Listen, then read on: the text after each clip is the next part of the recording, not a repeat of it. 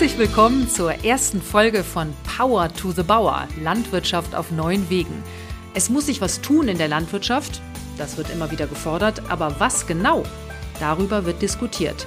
Was ist überhaupt Nachhaltigkeit? Wie kann man nachhaltig sein und gleichzeitig wirtschaftlich erfolgreich? Und warum verstehen so viele Konsumenten nicht mehr, was auf dem Acker passiert? Ja, wie können wir sie da mitnehmen? All das ist Thema in diesem Podcast. Und in dieser ersten Folge treffe ich Michael Spieker, der das Forschungsprojekt Naturlandwirtschaft ins Leben gerufen hat. Mit Michael Spieker spreche ich über die großen Herausforderungen für die Bauern. Der Klimawandel erschwert zunehmend die Arbeit. Sie werden für viele Probleme verantwortlich gemacht. Viele sind abhängig vom Markt. Wir schauen uns an, was Michael Spieker mit seinen Studierenden erforscht und in welche Richtung sich die Landwirtschaft entwickeln kann. Eins wird klar in dem Gespräch, es ist komplex, aber es kann sich was tun. Viel Spaß bei der ersten Folge Power to the Bauer.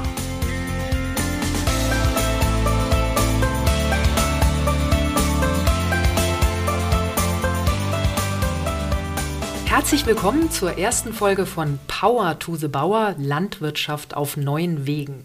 Ein wichtiges Thema, denn so wie es ist, kann es nicht weitergehen. Die Böden sind ausgelaugt, die Preise im Keller und die Landwirte frustriert. Was sind die Konflikte und was gibt es für neue Möglichkeiten? Darüber wollen wir heute reden. Ich bin Anna Hemminger und sitze zusammen mit Michael Spieker, Professor für Politikwissenschaft und Dekan der Fakultät Soziale Arbeit am Campus Benedikt Beuern der Katholischen Stiftungshochschule München. Hallo Michael. Hallo Anna, ich freue mich. Gut, dass du das so rübergebracht hast. Das ist ja ein langer Titel. Ja, dieser Podcast, der erscheint ja begleitend zu deinem Forschungsprojekt Naturlandwirtschaft. Was sind denn so die drei größten Herausforderungen für Landwirtinnen und Landwirte heute? Einerseits verändert sich das Klima. Landwirte haben die Schwierigkeit, wie können sie überhaupt Erträge erwirtschaften in einer zunehmend schwierigeren Umwelt. Dann äh, haben die Landwirte und Landwirtinnen nicht nur das Problem im Stall und auf dem Feld, sondern sind in einer gesellschaftlichen Umgebung, wo sie wahrnehmen, dass das, was sie tun, immer weniger wertgeschätzt wird oder sie für immer mehr Dinge verantwortlich gemacht werden, von denen sie zu Recht sagen, das ist aber gar nicht alleine unsere Verantwortung. Das ist die dritte äh, Dimension, denn wie Landwirtschaft funktioniert, das denken sich nicht nur die Landwirte selber aus, sondern sie sind in der Umwelt durch wirtschaftliche Bedarfe, aber eben auch politisch reguliert. Und das heißt, wenn zum Beispiel Ställe immer größer werden, äh, wir große Monokulturen haben, Soja aus Südamerika nach Deutschland gebracht wird für riesen äh,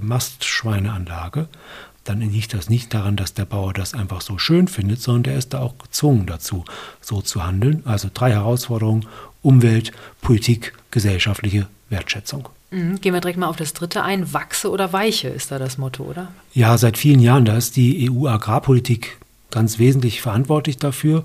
Auch die wollte es nur gut machen, nämlich eben Landwirten ein gutes Einkommen sichern. Dafür hat man die mal ausgedacht.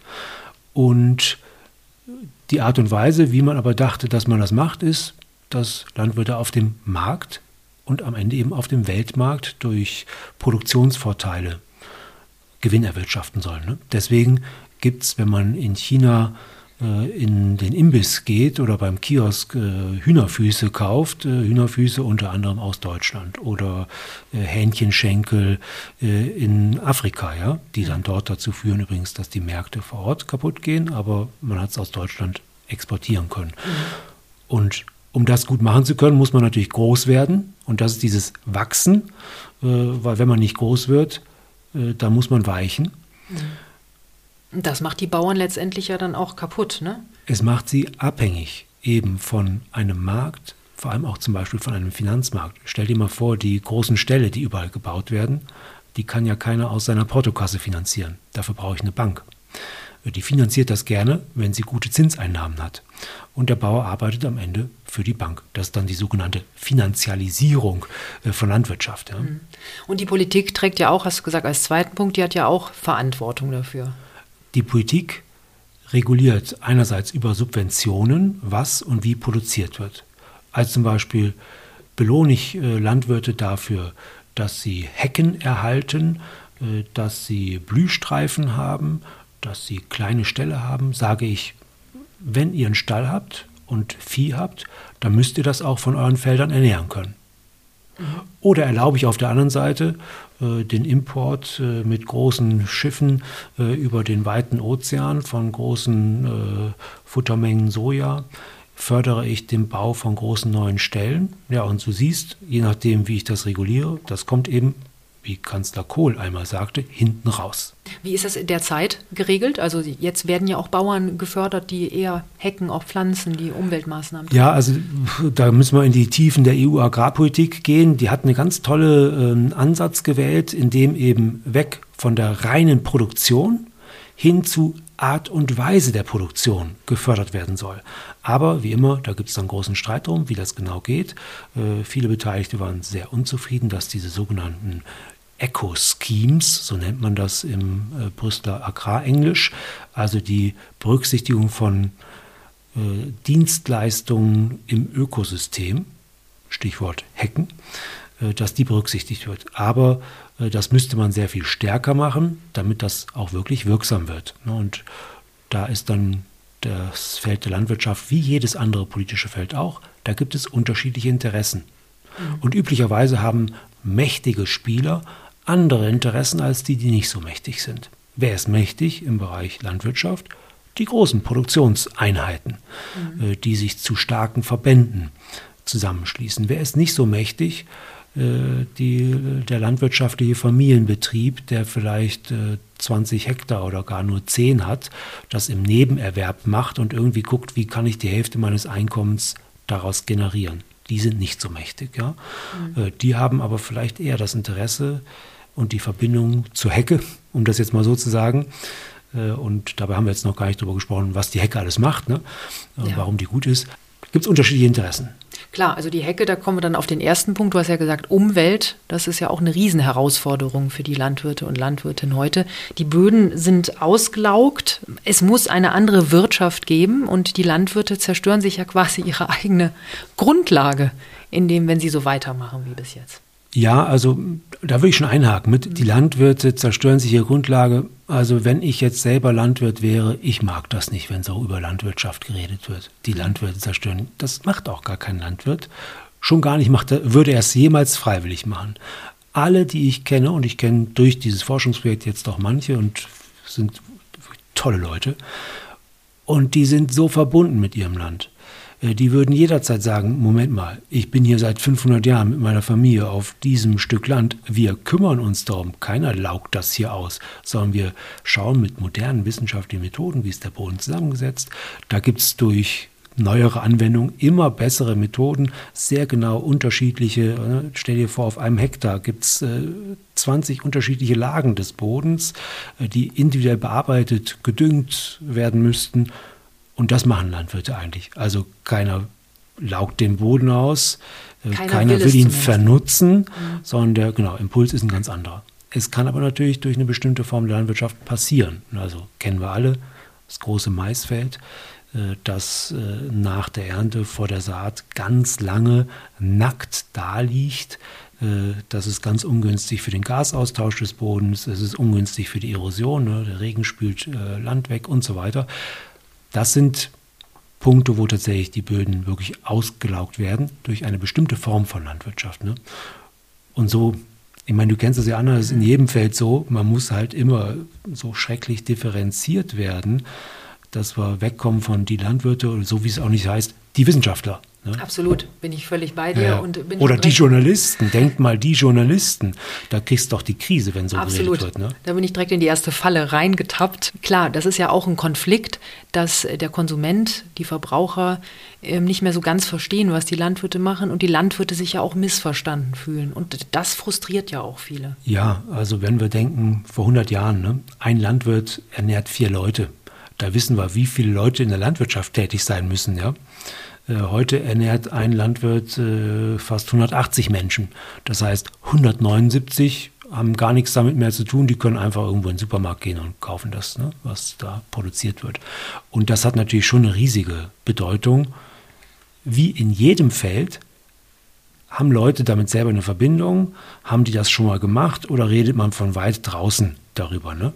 Und ja, so wie wir wissen, dass der Strom nicht aus der Steckdose kommt, also am Ende schon, aber die Produktion ist ganz woanders. So ist das halt auch mit der Milch äh, im Supermarkt oder mit dem Gemüse. Ja, das wächst ja nicht im Supermarkt in der Mitte von München. Aber dadurch, dass man so viele Menschen jetzt mit der Landwirtschaft ja auch ernährt, braucht man ja auch die großen Maschinen und möchte natürlich sehr viel Ertrag in kurzer Zeit ja. haben. Das heißt, die Landwirtschaft müsste sich da schon etwas ändern. Ja, das ist ein super Thema. Du legst mir Fäden aus. Also auch hierzu gibt es unterschiedliche Meinungen. Also klar, wir können viel mehr Menschen heute ernähren. Und wir könnten mit dem, was jetzt produziert wird, noch viel mehr Menschen ernähren. Also in Deutschland äh, wirft jede, wird für jede Person etwa 70 Kilo Nahrungsmittel im Jahr weggeworfen. Oder es vergammelt auf dem Weg zum Verbraucher. Also wir könnten noch viel mehr ernähren. Die Frage ist genau, was ist die Grundlage dafür? Und jetzt sagen die einen, genau, deswegen brauchen wir diese moderne industrialisierte Landwirtschaft. Und in der Tat gibt es gute Argumente dafür, dass große Produktionseinheiten nicht nur äh, mehr Produkte liefern, sondern das auch effizienter, also unter weniger Umweltverbrauch schaffen können. Also es ist nicht gegeben, dass man nur eine kleine Bullabü-Familienlandwirtschaft bräuchte und die nur gut ist. Also große Produktion kann gut sein, wenn sie gut gemacht und gut bedacht ist. Und dann gibt es aber die Frage, ja, was ist jetzt die gute Umgangsweise? Vor Jahren gab es eine äh, Studie, ich habe jetzt vergessen von wem, äh, gab es eine Studie, die sagt, also wenn die ganze Welt äh, ökologisch, landwirtschaftlich äh, ernährt werden wollen würde, das würde nicht klappen. Da reichen die Flächen nicht dazu aus. Es gibt aber zu demselben Sachverhalt die umgekehrte Aussage, sagen, nein, es reicht sehr wohl aus, weil eben durch diese andere Produktionsweise sehr wohl auch auf kleineren Flächen sehr viel mehr, viel besser produziert werden kann. Also man sieht, wie wichtig dein Forschungsprojekt ist, Naturlandwirtschaft, weil einfach so viele Fragen da sind und so viele Konflikte ja auch im Raum stehen. Ja, also Konflikte zum Beispiel über Gerechtigkeit. Ne, der eine sagt, das ist gerecht, der andere sagt, jenes ist gerecht. Und dann ist ganz witzig, dass sogar Leute von Gerechtigkeit sprechen, die dafür eigentlich gar nicht so berühmt sind. Also denk mal, äh, vor drei Jahren ging es sehr stark vor den anderen Corona-Kriegsthemen eben um die Landwirtschaft. Große Demonstrationen waren auf den Straßen. Es hat wirklich alle beschäftigt. Und dann ging es auf einmal so, ja. Also diese große Massentierhaltung, da muss man ja nur einmal hingucken, da sieht man, da kann es nicht allen gut gehen. Weder den Tieren noch den Feldern, äh, noch den Transportarbeitern auf den Schiffen, die das Soja bringen, noch den Leuten, die vom Land in Südamerika äh, vertrieben werden und der landwirtschaftlichen Familie oder den äh, Produzenten, denen geht es vielleicht auch am Ende nicht gut. Und den Leuten im Schlachthof geht es auch nicht gut, weil die müssen nämlich aus äh, Weißrussland oder sonst woher äh, zu fiesesten Löhnen in schlechte Umstände nach Deutschland gebracht werden. Also allen geht es irgendwie schlecht. Äh, und dann sagen wir, genau das müssen wir doch ändern. Und dann stellen tatsächlich äh, große Verbandsvertreter, stellen sich auf einmal hin und sagen, Moment mal, aber wo bleibt dann das billige Schnitzel für die armen Leute, die doch äh, Bürgergeld, damals noch Hartz IV, nur beziehen und sich sonst kein Schnitzel leisten können? Und alle sagen auf einmal, ah ja, stimmt, Schnitzel muss jeder haben können. Ne? Und nicht nur für den Reichen, der mit seinem, das habe ich schon wirklich betrachtet, der mit seinem äh, Porsche Cayenne aus der Stadt 50 Kilometer auf den Hof nach draußen fährt. Wirklich ein toller Hof, und sich da eben Kilo Schnitzel kauft. Ja. Und ich ja, denke so, wunderbar. Also ich habe diese Situation wirklich selbst erlebt, ne, wie der da hinkam. So, ja, mach mal kurz auf, ich brauche ein Kilo Schnitzel. Und so, das ist ja schön, dass er das da kauft und den dann unterstützt, aber dass das nicht das Modell sein kann, ist uns klar. Und Absolut. dann geht es um Gerechtigkeitsfragen. Ne? Ähm, wie beim Energiegesetz. Ja? Heizungen müssen sich verändern, das ist schon klar, aber bitteschön, wie machen wir das denn so, dass das auch für alle möglich ist? Und so müssen wir es in der Landwirtschaft auch betrachten. Und zwar, bevor man irgendwie sagt, wie wir das jetzt machen, muss man gucken, wie kann man das gerecht tarieren, äh, weil in durchaus ja hochpreisigeren Bioläden eben nicht jeder einkaufen kann. Wie arbeitest du das jetzt konkret mit deinen Studierenden? Also einerseits mit Studierenden, andererseits natürlich mit Leuten aus der Landwirtschaft selber, mit auch Agrarwissenschaftlern, Soziologen, äh, Politologen, die ich äh, zu einem ja, großen Netzwerk zusammengerufen habe. Und wir treffen uns zu Workshops. Ich behandle das in Seminaren an der Hochschule. Äh, so kommen studentische Perspektiven und Fragen mit hinein. Und ja, wir haben auch schon größere Tagungen veranstaltet, wo dann Leute aus der Wissenschaft, Leute aus der Verwaltung, Leute aus der Politik und eben Landwirtinnen und Landwirte, aber auch Studentinnen zusammenkommen und sagen, oh, das interessiert uns alle, da müssen wir uns dringend mal drum kümmern, wie können wir das denn zukunftsfähig aufstellen. Ja? Also das ist das Wie, nämlich indem ich, wie man heute sagt, transdisziplinär, also einfach aus der Hochschule rausgehen und interdisziplinär, also nicht nur auf mein Fach gucken, sondern Leute von unterschiedlichen Fächern zusammenbringen, äh, Leute aus der Theorie, der Wissenschaft und aus der Praxis. Und wir versuchen zusammen über dasselbe zu sprechen. Das ist total schwer, aber mhm. total schön, äh, wenn man das überwindet, dass man sich gegenseitig doof gegenseitig erstmal doof findet, ne? weil der eine redet zu kompliziert äh, und der andere weiß es immer besser, weil er steht auf dem Feld.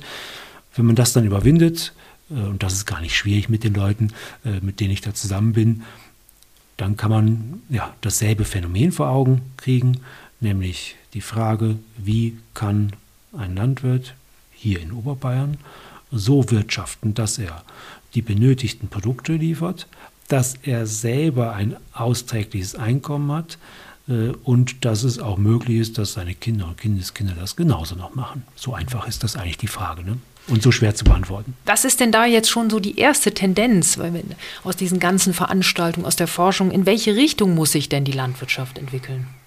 Also klar gibt es eine Tendenz, äh, aber die Tendenz muss ja so vorstellen, ne? äh, wenn man jetzt diese Leute zusammenruft und wir stellen uns das gemeinsame Thema, dann zeigen sich zunächst mal genau eben die Konfliktlinien, die wir aus der Zeitung, aus der Gesellschaft kennen große gegen kleine, konventionelle gegen Bio, äh, Weltmarktorientierung gegen ich mache doch hier vor Ort mein Ding und das ist schön. So, das muss man erstmal auf den Schirm kriegen. Das ist mal erst die erste Tendenz. Ne? Und dann ist die Frage, wie kriegen wir das zusammen? Die Antwort wird sein, man kriegt das nie zusammen, aber man kann es nebeneinander stellen. Weil eben der eine sagt, was soll ich machen? Der Milchpreis, der wird durch eine internationale Börse diktiert. Da kann ich nicht mich hinstellen und sagen, ach, ich möchte jetzt äh, wieder die Kühe auf die Weide haben und nicht im Stall behalten, weil Kühe auf der Weide machen mehr Arbeit, bringen weniger Milch. Ne? Und wenn ich eben am Weltmarkt orientiert bin, dann muss ich sie im Stall haben und äh, genau bemessen, welches hochleistungsfähige äh, Futter sie wann kriegen. Dann können die ganz viel produzieren. Das sagt der eine. Und der andere sagt so, nein, ich will das nicht. Partout. Und drum mache ich einen Hofladen äh, und ich äh, schaffe fünf verschiedene Tierarten an und ich biete noch äh, drei andere Programme auf meinem Bauernhof an und werde auf einmal so eine Art äh, Schweizer Taschenmesserbauer, ne, der zehn Sachen auf einmal kann. Das müssen übrigens eh alle Bauern können. So, und so haben wir dann auf einmal zwei ganz unterschiedliche Tendenzen. Ne, und die bringe ich nicht als Wissenschaftler oder durch so ein Projekt zusammen, dass ich sage so, guckt mal, ich sage euch, so geht das und alle nicken dann und sagen wunderbar, sondern wir können nur dafür sorgen, dass die gegenseitig, und da hilft auch Wissenschaft, ne, also Erkenntnisse schaffen und Unterscheidungen äh, klar auf den Schirm bringen. Das ist Wissenschaft. Da hilft sie, weil man eben ein genaueres gegenseitiges Wahrnehmen erreichen kann, die Situation erstmal erkennen. Und das ist die erste, sozusagen der erste Schritt. Mhm. Wie wir das lösen, natürlich, Anna, äh, ich habe ja auch so ein paar Favoriten, das ist doch klar. Äh, oder Sachen, die mich erfreuen. Äh, und äh, so geht dann auch Wissenschaft vor, ne, dass man von einer Vorannahme in eine bestimmte Richtung schaut. Und da muss man mal gucken, sich mal von sich selber zu lösen und von dem, was mir schmeckt, gewissermaßen zu gucken, okay, wie kann ich das denn einschätzen in der Umwelt, in der wir uns bewegen? Wie gesagt, politische und soziale auch. Was ist erfolgsversprechend? Und da ist eine Tendenz, dass in bestimmten Nischen man Projekte erkennen kann, die eben sehr vielversprechend sind, äh, weil dort die vorher erwähnten Herausforderungen, Umwelt, ähm, die Bauern, die die Arbeit selber tun und die Ergebnisse, die dieses Zusammenwirkung für die Gesellschaft bringt, wirklich zu passen scheinen. Mhm. Ähm, und solche Projekte gibt es. Das ist auch für mich jetzt in dem äh, Forschungsprozess eine schöne Erkenntnis. Da bin ich nicht der erste Mensch, der sie hat, ja, das ist klar. Aber ich will mit dem Forschungsprojekt dazu beitragen, genauer zu untersuchen, was macht die denn jetzt erfolgreich und was ist das Passende an diesen Projekten. Also es gibt nicht die, die eine Lösung, wie wir jetzt hören, ja. sondern es gibt äh, kleine Nischen. Was sind denn da so für Nischen? Was kannst du da nennen? Ja, also eine Nische ist ja irgendwie immer was, wo was anders ist als andernorts. Ne? Also in so einem Haus ist die Nische irgendwie da so eine Krustecke unter der Treppe. Da kann man mal was hinstellen. Und während sonst alles irgendwie anders läuft, da geht es anders. Gesellschaftlich sind Nischen äh, Bereiche, wo eben das, was als selbstverständlich gilt und auch die Norm ist, die befolgt wird, nicht befolgt wird. Äh, und üblicherweise äh, tun sich die Nischen nicht von selber auf, sondern braucht es Menschen, die öffnen die Nische. Weil die, also wie öffnen Menschen eine Nische, indem sie sich was anderes denken. Das ist auch eine Erkenntnis des Out Forschungsprojekts. Ja, und zwar, wie gesagt, es kommt aufs Hirn an, äh, dass man eben in der Lage ist, sich mal zu überlegen, könnte das nicht auch alles ganz anders sein?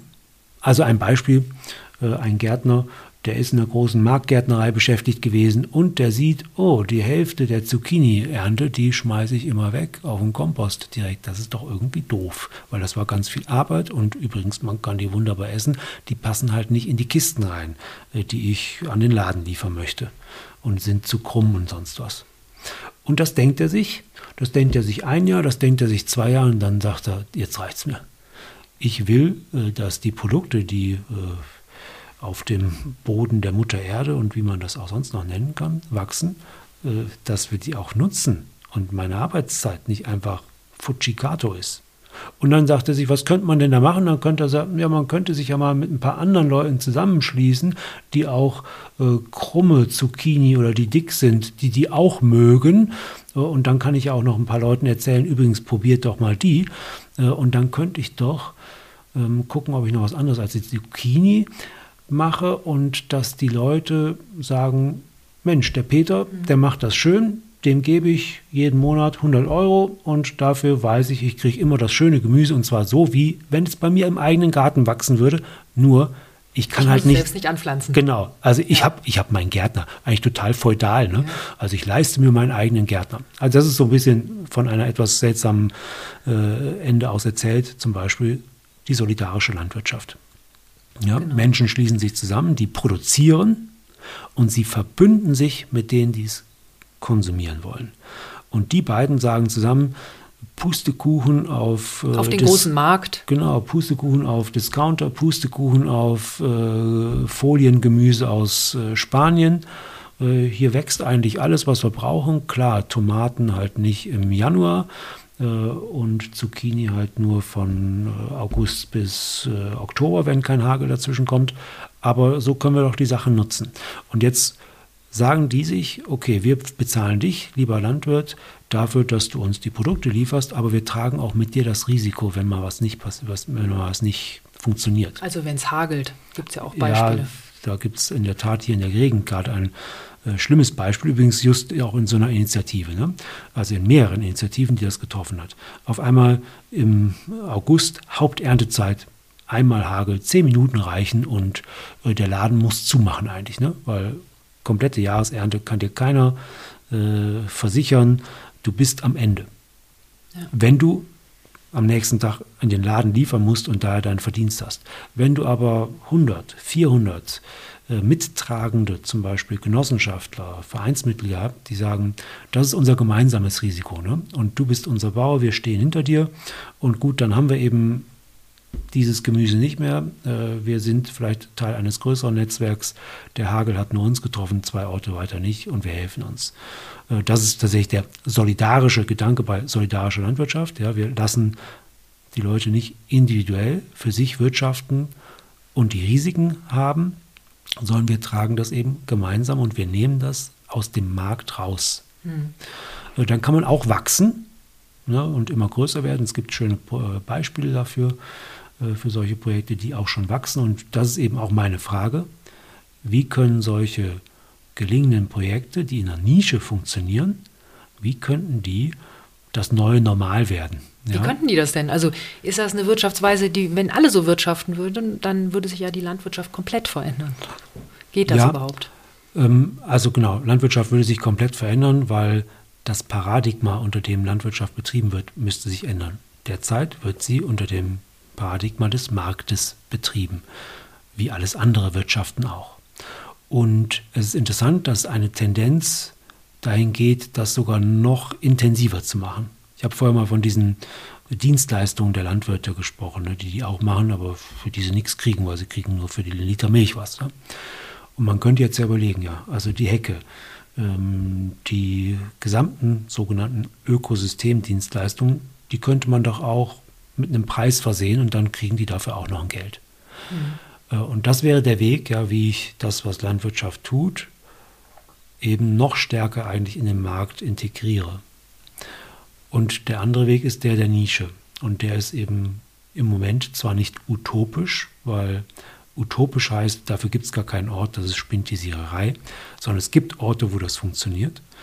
Und das ist wirklich noch eine Aufgabe, Anna, das weiß man noch gar nicht, inwiefern man das skalieren kann, also hochfahren und das da alle machen können, sondern das muss man tatsächlich erstmal untersuchen. Und dazu muss man die Gelingensbedingungen von solchen Projekten betrachten.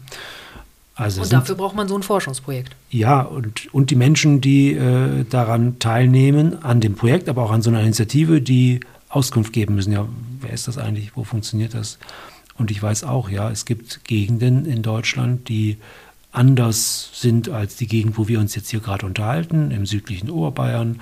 Sehr wohlhabend, kleinteilige Landwirtschaftsstruktur, äh, nicht weit von einer großen Metropole. Da wohnen auch so Typen wie du und ich, ne, Journalisten, Wissenschaftler und so weiter auf dem Land. Äh, und wenn jetzt hier auf dem Land so eine Initiative ist, dann sind wir total heiß darauf. Ne? Ähm, also, mhm. ja, und unterstützen das. Und wie kriegt man das an die Allgemeinheit, ne? dass das nicht nur in dieser ja. Bubble, in dieser Blase bleibt? Genau, ja. und wie, kriegt man, wie kriege ich das in den Weiten Frankens oder der Oberpfalz auch, wo die Bevölkerungsstruktur eine ganz andere ist, wo auch die finanzielle Ausstattung eine ganz andere ist, wo aber das Bedürfnis von Landwirten, äh, von ihrer Arbeit leben zu können und von den Menschen eine gute Ernährung zu haben, auch das Gleiche ist. Ja? Wie kriege ich das vielleicht sogar in solche Gegenden? Und jetzt kommt die Politik wieder ins Spiel, ja? weil wir schauen äh, in dem Projekt, was sind die Bedingungen dafür, dass sowas funktioniert.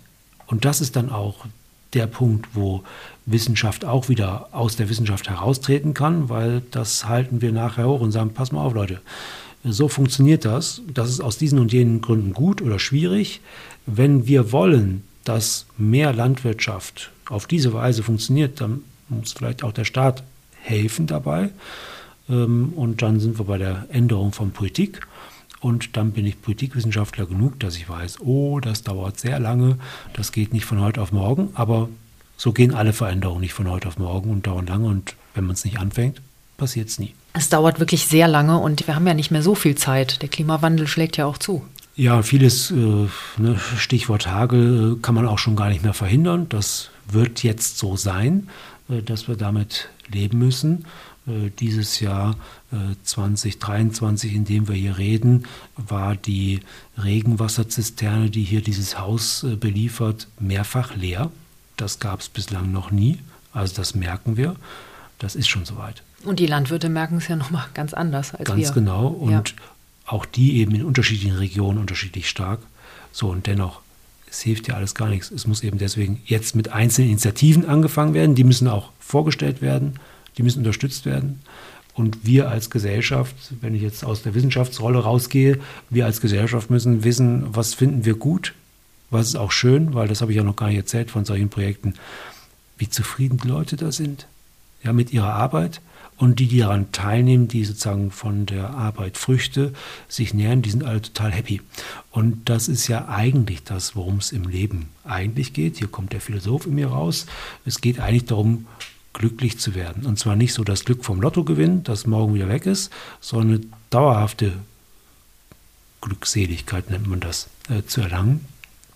Und da müssen wir viel, viel ernster werden und sagen, ja, aber das kann nicht auf einer Versicherung oder auf einem Sparplan äh, lasten, der sich vielleicht in 20 Jahren auszahlt, sondern die Menschen, die hier leben, müssen hier und jetzt so leben können, dass es gut ist. Und dann sehen wir eben, für viele landwirtschaftliche Familien äh, ist das gar nicht mehr gegeben, dass sie jetzt gut leben. Und das heißt, es ist ein unglaublicher Handlungsdruck. Und dann kann man doch schauen, wo gibt es denn das gute Leben? Äh, und dann kann man versuchen, solche Projekte nachzumachen. Ja? Äh, und nochmal, das geht ja in ganz unterschiedlichem Ausmaße. Ja? Also äh, viele Landwirte berichten, in dem Moment, wo sie anfangen, einen kleinen Hofladen zu haben, haben Sie auf einmal einen ganz anderen Kontakt. Klammer auf, ich weiß auch, der Hofladen ist sau viel Arbeit, das muss man alles sehr genau berechnen, das geht nicht von selbst. Aber Klammer zu wieder. Das macht Freude, diesen Kontakt zu haben, wenn man das, was man selber erarbeitet hat, jemandem übergeben kann, von dem man weiß, der ist dankbar dafür, der kann das gut brauchen. Und äh, da könnte bestimmt die Politik und könnten auch die Verbände noch weiter ihre Fantasie anstrengen, also ihre Vorstellungskraft, was man da noch tun kann, um das zu stärken. Und auch hier kommt wieder so ein Forschungsprojekt ins äh, Spiel, da geben wir so ein paar Hinweise. Genau, und diese Projekte und Konflikte schauen wir uns in den nächsten Folgen an. Dieses Zufriedensein der Landwirte, die es vielleicht auch anders machen. Vielleicht könnte das eine Lösung sein. Wir verstellen verschiedene Menschen vor. Und ich danke jetzt erstmal Michael Spieker für die ersten Eindrücke. Ja, danke für deine Fragen und ich bin total gespannt, was du so rauskriegst.